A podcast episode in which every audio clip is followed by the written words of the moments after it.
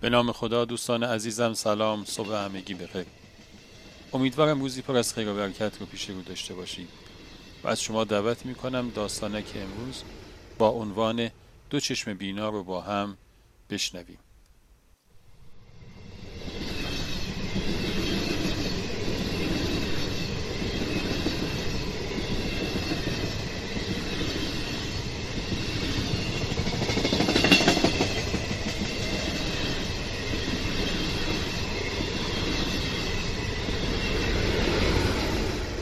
قطار آماده حرکت بود. مسافران بر روی سندلی های خود نشسته و منتظر حرکت قطار بودند. داخل کوپه پیرمرد به همراه پسر 25 ساله اش با زوجی جوان همسفر بودند. در حالی که زوج جوان خود را برای خواب آماده می کردند، پسر جوان هیجانی وصف ناشدنی داشت. با حرکت قطار پسر جوان از شدت هیجان از جای خود برخاست و از پنجره به بیرون نگاه کرد. همه چیز برایش جذاب بود. ناگهان فریاد زد پدر ببین درختها دارند حرکت می کنند.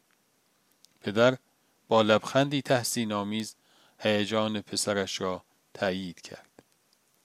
دوباره پسر جوان فریاد کشید پدر جان دریاچه را ببین دریاچه هم به سرعت در حرکت است زوج جوان با تعجب و بیحسلگی به کارهای پسر که انگار بچه ای پنج ساله بود نگاه می کردند. پسر جوان پنجره قطار را باز کرد و دستش را بیرون برد.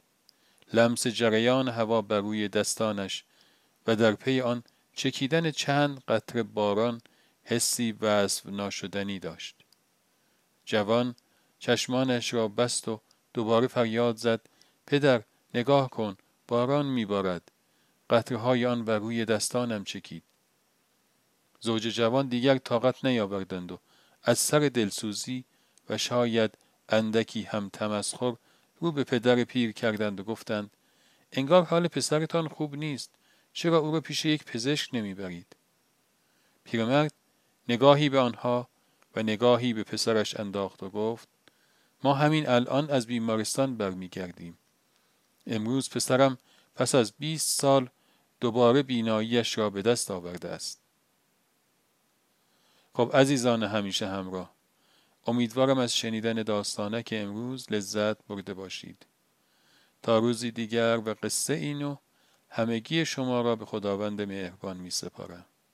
خدا نگهدار.